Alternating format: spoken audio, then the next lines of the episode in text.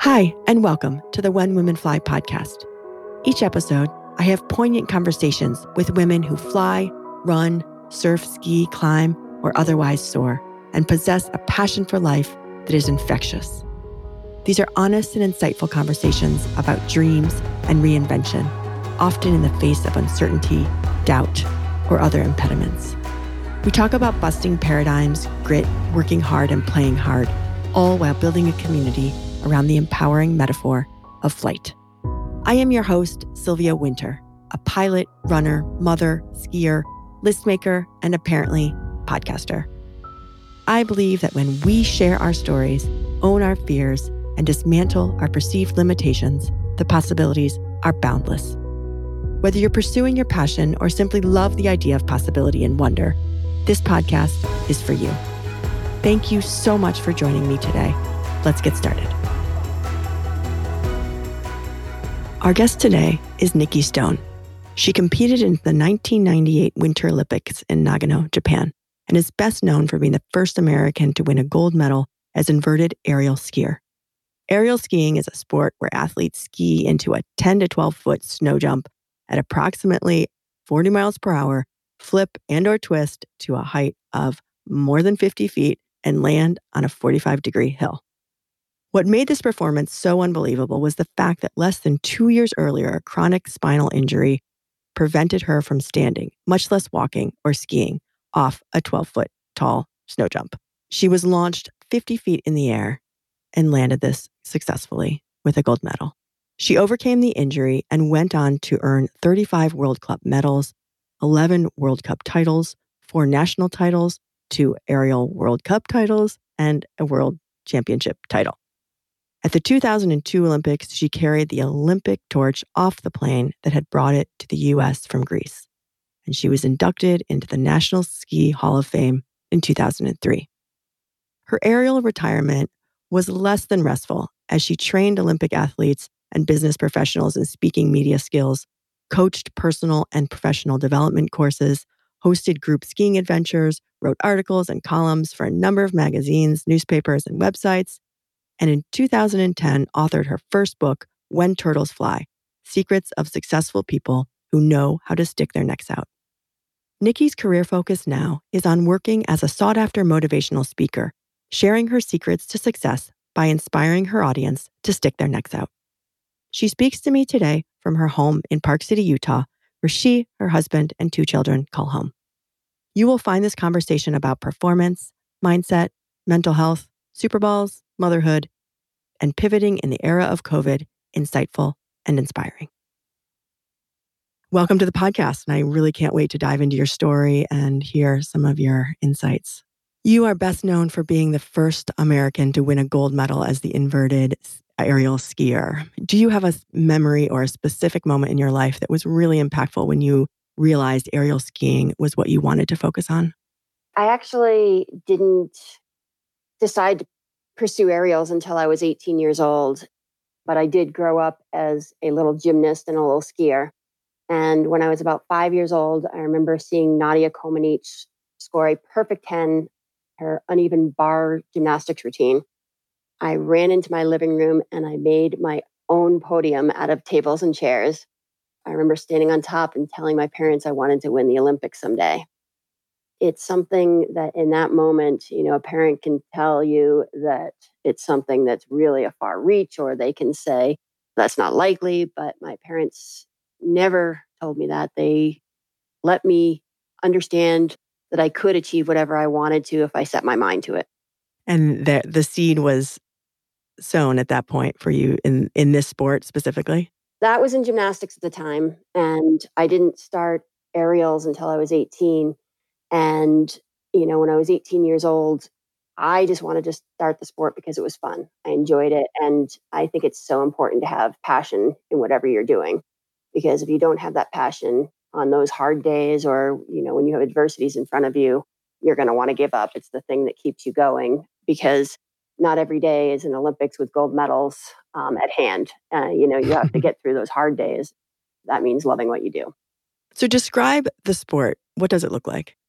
Well, if you could imagine, you're on skis going down a steep slope at 65 kilometers per hour into a 12 foot tall wall that's at a 70 degree steep angle and sends you flipping and twisting 50 feet in the air. And you landing on a steep 45 degree steep hill. And you're hopefully skiing away once you get to the bottom. And what were some of your uh, your challenges? I've heard you say how heights were actually an obstacle for you as far as being fear having fear of heights. Yeah, I, I was always scared of heights and I always say that I wouldn't be able to be a Nordic jumper, the people that lean out over their toes and watch the ground the entire time. But with aerials, we're just picking up glimpses of it. And, you know, I, I was terrified. It wasn't something that you can say, oh, you just didn't have fear, because I certainly did. Mm-hmm. So much to the point that when I did triple backflips, where we're going 50 feet in the air, flipping over three times in the air, I would go in the woods and lose my lunch um, right before I had to do mm. it every single day that I was going through practices or competitions because I was so scared of doing this trick, but I wanted a gold medal that badly. Wow. How did you shift your mindset to move through that fear? Obviously, you couldn't get rid of it, the fear. There's something that I've always embraced, you know, challenges or risks. And one thing that helped me was a quote by my grandmother that said, The brave do not live forever, but the cautious do not live at all. And it was a quote I always loved because I realized if you really want to live in life, if you want to go away knowing you've given it your all, to not have any regrets, you really have to take that chance to go out there and live, to do something spectacular. And it was that quote that always helped push me, remind me that you'd rather leave this earth knowing that you gave your all rather than dying with regrets at the end of it. Hmm. That makes a lot of sense. Tell us more about 1998 and your journey getting to the Olympics in Nagano. Well, it actually started a couple years before that. I went to my first Olympic Games in 1994 and didn't do as well as I would liked. I learned a great deal about focus, commitment going into the next few years. And I became world champion. I won the year long tour. I won numerous World Cups the one thing that prevented me just two years before the Olympic Games is that I had a spinal injury where 10 doctors told me I was never going to ski again. Through this injury, I thought it was a muscle spasm as I was training for one of the last competitions in 1996. I found that I couldn't move my back more than two inches in any direction in the middle of a practice for a competition. Hmm. And I went home and saw these doctors that told me I had to quit the sport. And there was something that was always pushing me. I didn't want to be taken out of the sport. I wanted to be at the place where I was satisfied with giving it my all and be ready to go at that point. And so I continued to look for doctors. And I finally found a doctor that told me I could come back from the injury, but it was going to be an enormous risk and it was going to be incredibly painful because I injured two of the discs in my back and through these discs, they don't repair themselves. It's just something that I had to learn to build up the muscles in my back to support these injured discs. Hmm. And so to build up these muscles, I had to lift heavy weights. And through lifting these heavy weights, I could have the support I needed in order to come back to the sport. And it was, it was excruciatingly painful. I was at a point where I could not go beyond my bedroom every day. I couldn't sit for more than half an hour, stand more than 15 minutes. And so it was a lot of grit that I had to put in in order to come back from this injury. Mm-hmm. But I found that it was well worth it because I, I don't think any great accomplishment comes without putting some you know kind of hard work or overcoming an adversity you know feeling like you like you dedicated yourself to it and so in 1998 i was able to start jumping again you know maybe 12 months before the Olympic Games. And I had to come back, learn to do new tricks. Um, I hadn't done a triple before that year. And so I had to come back from this injury and learn new tricks, go higher in the air, land with more impact, you know, and I was scared. so it was an enormous toll, but it all paid off when I had that medal draped around my neck because I knew that I'd sacrificed everything I needed to. It's all the blood, sweat, and tears were worth it for that moment, standing there on the podium, listening to my national anthem play. Mm. And tell us more about the actual jump. because it's pretty extraordinary. Yeah. So there's two different jumps I had to do. In qualifying, I actually touched a hand on my first jump, which is a double flip with three revolutions around, three rotations. I touched my hand on the ground because I was so nervous of hitting back that I, I wanted to be cautious and put my hand down. And there was only 12 people that qualify for finals, and I was sitting in 12th place. Hmm. And so on my second jump, I knew I had to go do something big if I was even going to qualify. And I could have done an easier jump to get myself into finals, but I knew in order to do something that was going to put me in a place where I was going for the gold medal, I had to do my triple backflip. And at that point, I'd probably only landed about 15 to 20% of them. Hmm. And so I knew it was an enormous risk. But if there was going to be a time that you took a risk in life, it was when you're going for an Olympic gold medal. Mm-hmm. And so I took the risk and went for the, the trick and I landed it and found myself in my first ever Olympic finals. And on the day of finals, the wind was gusting up to 50 miles an hour. And that's the last thing you want to be thinking about when you're 50 feet in the air. And so a lot of the women had backed down on their degree of difficulty, the, the difficulty of the tricks that they were doing.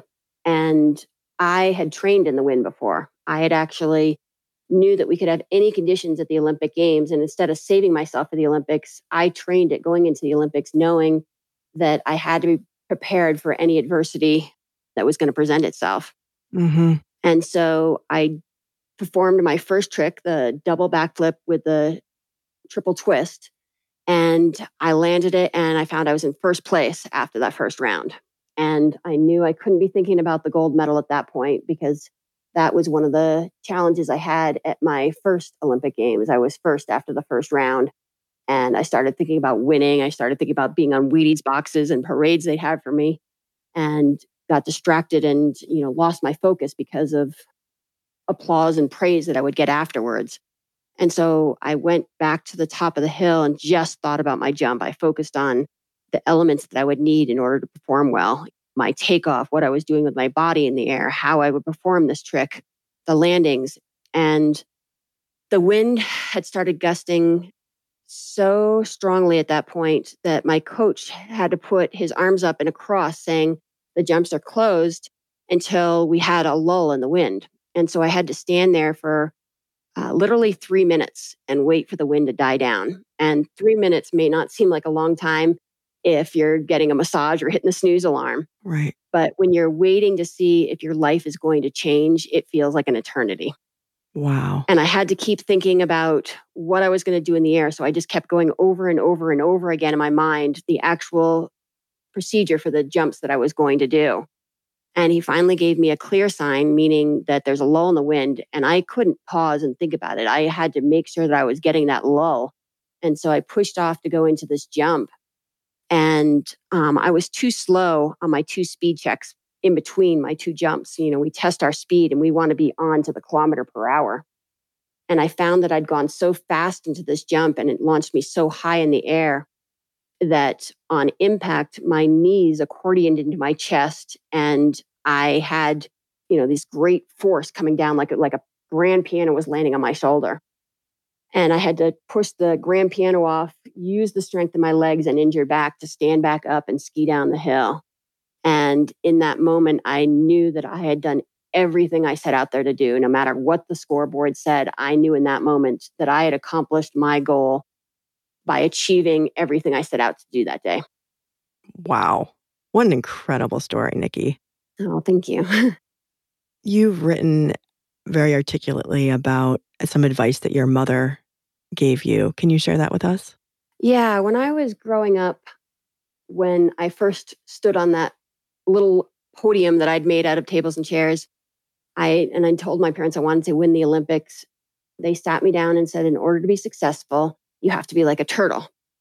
And, you know, I was always in the mind that you'd have to be like a tiger or a shark or, you know, something aggressive, you know, really confused by by their comments. And my mom said, in order to be like a turtle, you have to be soft on the inside, you have to have a hard shell, and you have to be willing to stick your neck out. And throughout my entire career, I use this in order to have that soft inside of the passion for what I was doing to have the hard shell in order to commit to what I was doing, to overcome adversities, and then uh, to stick my neck out by taking the risks that I needed and having the confidence in myself in order to go and achieve what I needed within the Olympic Games. And you've put together your first book, When Turtles Fly Secrets for Successful People Who Know How to Stick Their Necks Out. Tell us more about that and pulling that together.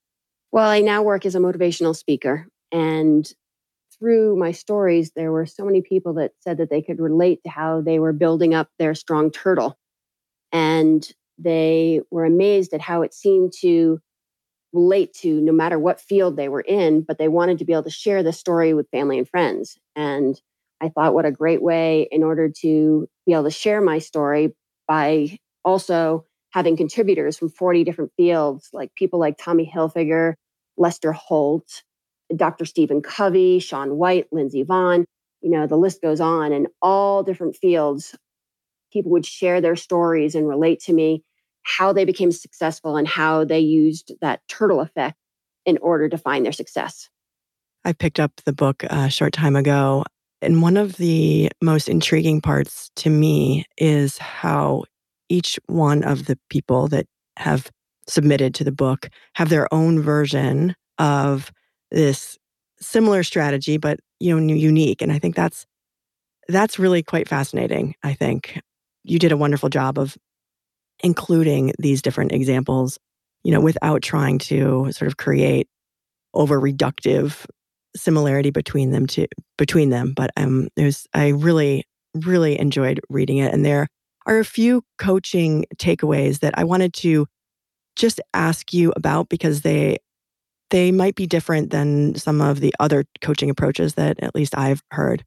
So one, for instance, you say change your routine when we are looking for our passion, when we want to find something we love, we get so stuck in what we're doing that it becomes mundane.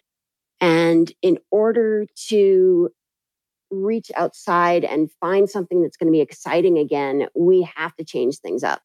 You know, if I hadn't done that as a young gymnast, I would never be an aerial skier now. I would have never won the Olympics. Uh, it's sometimes we have to try something a little differently in order to find that passion again, to find ways to excite ourselves to find what really could be our calling if we don't try it in a different way. And so by changing up what you're stuck with, you'll find that it actually brings back the passion and the enjoyment that you need within your job or career. Hmm, I can really relate to that. Another is connect to childhood dreams. Yeah. So it's often, you know, as children, we find that we have these massive dreams. We believe in absolutely everything. And, you know, as that young five year old, I wanted to win the Olympics someday. And as we get older, we kind of become content with what we're living, how we're proceeding. And we don't find that we're going to push ourselves and to dream bigger than what most people tell us is possible. Mm-hmm. My book, I use the quote that more people win the lottery than win the Olympics. Mm. If you were to tell a child, you know, yeah, you're going to go out there and win the Olympics someday, it would seem absurd. But having that dream and having that ability to believe that anything is possible in order to get to that possibility. Mm-hmm. Don't reach for the stars, you're never going to get to the sky. Mm-hmm. So you really have to reach beyond what you think is possible by following those childhood dreams and realize that that you know the world is your oyster as long as you dream for it. And why do you think as we age, we lose that sense of being able to dream in a way that a child does? I think we become tainted by things and people around us. You know, you start realizing that things aren't as easy as we think. We become content, we we settle for what we have, and a lot of times it's easier. It's easier to mm-hmm. just stick with what's going to come routine. You don't have to work as hard you know but you also don't have the excitement in life it's it's very similar to the quote that my grandmother gave me that the mm-hmm. brave do not live forever but the cautious do not live at all you know if we if we're not going to be able to push ourselves we're not going to be able to have that that great great high. I always say that there are two different types of people in this world. There are people who like the merry-go-round and there are people that like the roller coaster. And i think that in life most people like the merry-go-round, though they think they like the roller coaster. But in reality, they're content and okay with going around in a circle and sticking to what feels comfortable. And I am someone in life who actually likes the roller coaster, you know, and it, it includes the mm-hmm. lows. It includes the the points where they're challenging and and uncomfortable and devastating, but at the same time, you're never going to get the highs if you don't feel those lows. And it can be something so much more outstanding than sitting on the merry-go-round and going around and around. You think that people, their image of themselves is more of a roller coaster, but in practice, the merry-go-round is so comfortable that the sort of an armchair roller coaster rider. I, I think they think they enjoy the highs and lows, or they think that they enjoy the exhilaration. But in reality, they're not taking those risks. They're not mm-hmm. Pushing themselves in in order to get to the place where they are feeling those highs and lows. You know, the mm-hmm. highs and lows may happen because, you know, sometimes the, the merry-go-round breaks down.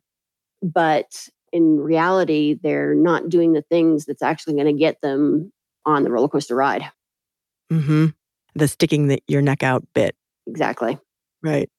This is an, a neat one I'd love to talk to you about. Focus on questions, not answers. You really have to think about all the questions, trying to push yourself to, to discover more, to be curious. And, you know, it's something that I, I really admire in my son that he's nine years old and he he's always thinking about how he can discover more and regardless of where it brings him you can go in circles sometimes when you just look for answers. But if you're always exploring and pushing yourself to find out something new, it's really going to help you to understand the world better, to push yourself out of your comfort zone, and to try new things. That's a great segue into motherhood. Has motherhood shifted your perspective, and does the turtle effect have a place in parenting as well? Most definitely. I, I, think my kids are sick of me talking about the turtle sometimes, um, but I know that they use it um, in their everyday lives. You know, my daughter is a successful dancer and competitive dancer, and she has so many great accomplishments. And as much as she hates, you know, the motivational advice I share with her, I know she values it. I know she utilizes it all the time something for me even raising my children that I've had to use that turtle. My my son is a type 1 diabetic. The time when he was diagnosed, I didn't know anything about diabetes. I thought it meant that he couldn't have sugar anymore in his life. And so to understand everything about it and to go through the challenging times of, you know, scary lows where he can almost drop into a coma. Mm-hmm it's incredibly challenging. And, you know, I have to use that turtle all the time in order to have that hard shell, stick my neck out, make a difference for my kids, and see that they're going through and using that turtle in their lives as well. Hmm. It's powerful. I think that um, another way that you organized your book was in with a set of core principles around passion, focus, commitment, overcoming adversities, confidence, risk, teamwork, the whole gamut. Yeah. You also mentioned organize, prioritize, stay on track to avoid the downward spirals. And I wondered this is sort of a segue into the mental health question that I want to get into with you. But this um, book and a lot of your teaching is a roadmap for success, but is it also a roadmap for happiness? Oh, most definitely. I think, I think that is success. I don't necessarily think you have to win a gold medal in order to say you're successful. I think the greatest success is finding happiness in life, um, regardless of what the accomplishment is. And so for me, I am happier and feel more accomplished with my kids than I do my gold medal. And so a lot of that is, is the happiness that they bring to my life. And so it's important to have that mental health, to have the understanding of finding ways in order to bring ourselves happiness and for some people it's through accomplishments and for other people it's it's through family and and feeling loved but we have to find what that thing is that brings us happiness in order to have that type of success mm-hmm. in the film uh, weight of gold by, with michael phelps and the other team usa athletes they bring out in the light of day the mental health challenges of high mm, performance yeah. and Olympic athletes. And it's a powerful, very sad situation. Yeah. The public persona, identity, the sense of validation through accomplishments and achievements, measures, numbers, medals, it seems to undermine the growth and the healthy sense of self, especially at the young ages that most of these athletes are. How do you see mental health and high performance intersecting in their optimal way? You have to be content and happy with your own accomplishments. Like I said, like after I landed my jump at the Olympics, I was ecstatic, no matter if that meant that I was standing on the podium or not. You know, you have to be happy with how you do. And I have no control over anyone else. I have no control over what the other women did. I had no control over what the judges thought. I had no control over the weather. And so all I can feel success with is how I actually went about my day and my accomplishments. And, you know, for me, it was an enormous accomplishment to be able to come back from an injury when 10 doctors told me it wasn't possible. And I think a lot of that is missed in sports. I think a lot of people focus too much getting the trophy. And, and it's why I don't ever agree with everyone gets a trophy because I actually learned more and gained more in my bad days, the days that were challenging, than I did my good days. Mm-hmm. And so it's all in how you frame it and how you're looking at it. And if you're only there for the medal, you know, I, I won't share any names, but I know there are many top athletes that are only seeking the medal. They're staying in another four years for the next Olympic Games just so they can get that medal. Mm-hmm. And really, you have to love and learn from every single day that gets you to that point. And the met the medal is is something that you're, of course, striving for, but you also have to be okay if you don't achieve that. Mm-hmm. Is there any advice that you would have given your younger self? I don't know if I would because I think you have to go through the lessons in order to learn them. Mm-hmm. You know, you can sit there and tell people a certain thing. You know, like I can tell something to my daughter or son as they're going out for a soccer game or a dance competition. But me just talking to them doesn't mean anything unless they they go through it and feel it and understand, you know, the heartache and and the joy. Mm-hmm. And so I don't know if I would change anything that I did. I don't know if I would give myself any advice except to take it all in, to understand that there's a lesson in everything we learn. And I remember growing up that my parents, you know, I'd have bad days and they'd say, it's really just a day of learning a lesson. You know, like this is a great day that you learned something. And I remember saying to them at one point, I'm sick of learning lessons. I want to win.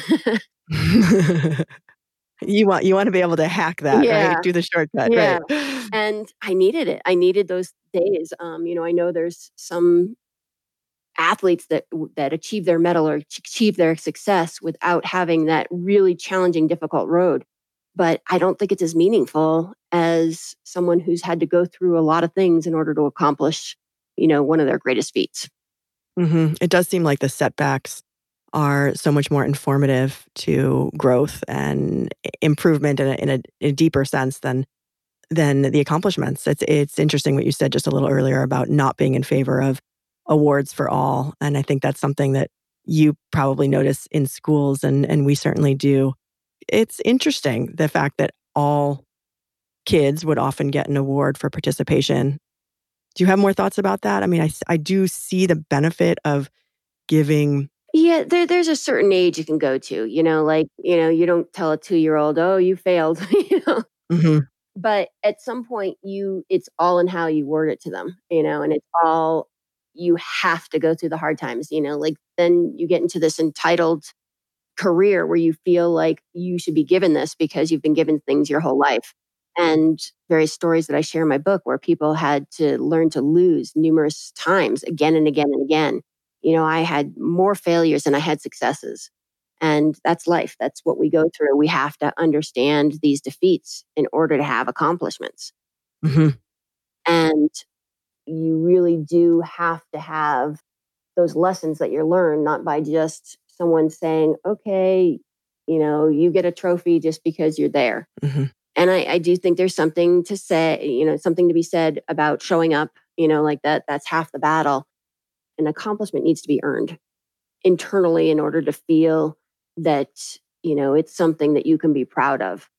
We lived for a year in Switzerland and in our time there, we experienced an approach to competition that was much different than our experience fr- from a school perspective with our children, which was much different than our experience in the US, in which competition was just part of a day in the life. And there was a spirit of competition that actually we really warmed up to. Whereas in the United States, I think it was it was a little bit more soft competition. I sort of think a combination of both is approach that you get the rewards of really having incentives and and learning how to fail and lose and you know pick yourself up but also have sort of the encouragement of yes the effort is is huge part of it you know a lot of times in the us i think you know like with my spinal injury there were so many people said you know like what did you do to come back from that? What was the surgery you had? What was the doctor you saw? And yes they were all helpful in, in order for me to come back but it all came down to what i was willing to put in. You know i worked harder than anyone could imagine in order to come back from this injury. It wasn't something that was handed to me and there's no quick fix in life. You know, if you want to accomplish something, you put in the hard work. On that note, this is a great segue. Tell us about your Super Balls. When I had my injury, there was a quote that I found by General George S. Patton that says, Success is how high you bounce after you hit rock bottom. And in that moment, I realized, you know, you if you're soft and you don't have that turtle shell, then it's you're going to fall to mush when you hit the bottom there are people that accomplish great things even in the face of adversity and it's because they're ready to bounce they're ready to bounce back like that super ball and so i would take a super ball with me. Every day i'd go to the gym. Every time i would be in a challenging situation every time that my back hurt or i didn't know if i could accomplish something and i'd bounce the super ball and remind myself that i wasn't going to be able to rebound unless i stayed strong unless i had that turtle shell and it was the visual reminder I needed in order to come back from that injury. And, you know, it's something I still use today and remind my kids that, yes, it's okay to have setbacks, but you have to be ready and willing to have that hard shell in order to bounce back. So we should all have super balls in our house. That's why I hand them out at speeches and people tell me that you know, years later, they still have their Super Ball at their desk and they bounce it and remind themselves that, you know, success is how high you bounce after you hit rock bottom. Yeah. And so you're sort of throwing it down as yep. with the force of a failure or a bad day or whatever it is. And and then it comes back up. And that's really what it's all about. And sometimes you have to go down with force. You know, it's something that you even have to throw yourself in that direction in order to rebound back up. Hmm. That's a really neat metaphor. Nikki, do you have any book recommendations or anything you're reading these days? Well, there's a, a book I love called Message to Garcia, and it's by Elbert Hubbard. And it's really a great writing on success. And it's it's a very short read, but it's got so many great little piece of, uh, pieces of advice that really share an understanding of of you know how you can find success and it's you know sometimes it's almost like a quote like if you can read something short towards success that you know and it's the reason in my book that i wanted to share all these short stories that sometimes when you're going through a whole book it's it's hard and it's it becomes overwhelming but if you can read little pieces it's it's it's like that quote you know you get one quote and you feel inspired mm-hmm. by some of these bite-sized nuggets like this this book a message to garcia it's something that by reading it, you can have that motivation without feeling overwhelmed. Hmm. And it's interesting you say that because one of the other coaching takeaways that I didn't bring up to talk more about that you have is to tackle the baby steps and not the giant steps right away to pace yourself. So it's right. similar to that, right? It's sort of understanding our human capacity to ingest really powerful things is is pretty small it's hard. You become overwhelmed. You know, if you're you're someone who needs to lose 100 pounds, if you think of losing 100 pounds, it's not going to happen.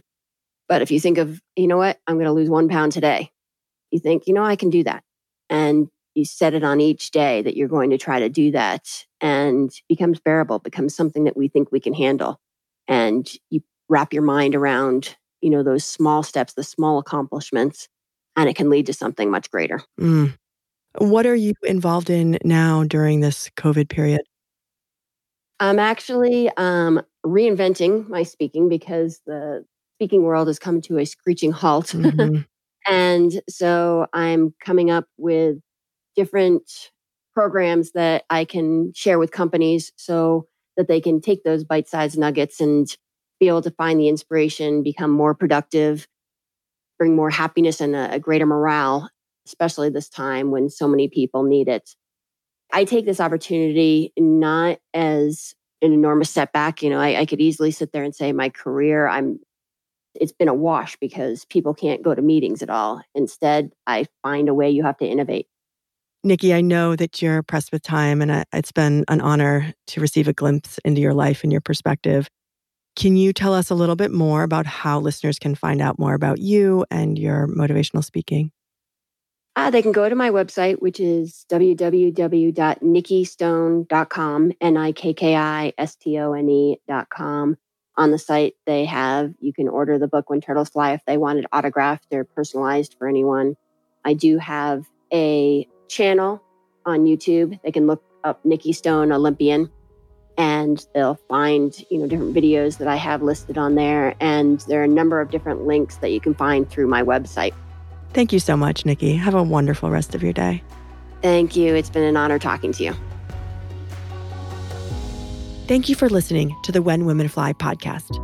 My hope is that you leave this conversation with a sense of curiosity and empowerment to hold on to what is important and let go to what weighs you down. Stare fear in the face. If you like this episode of the When Women Fly podcast, be sure to share and subscribe and let us know what you think. We love feedback. Be brave, be bold, and fly. See you next time.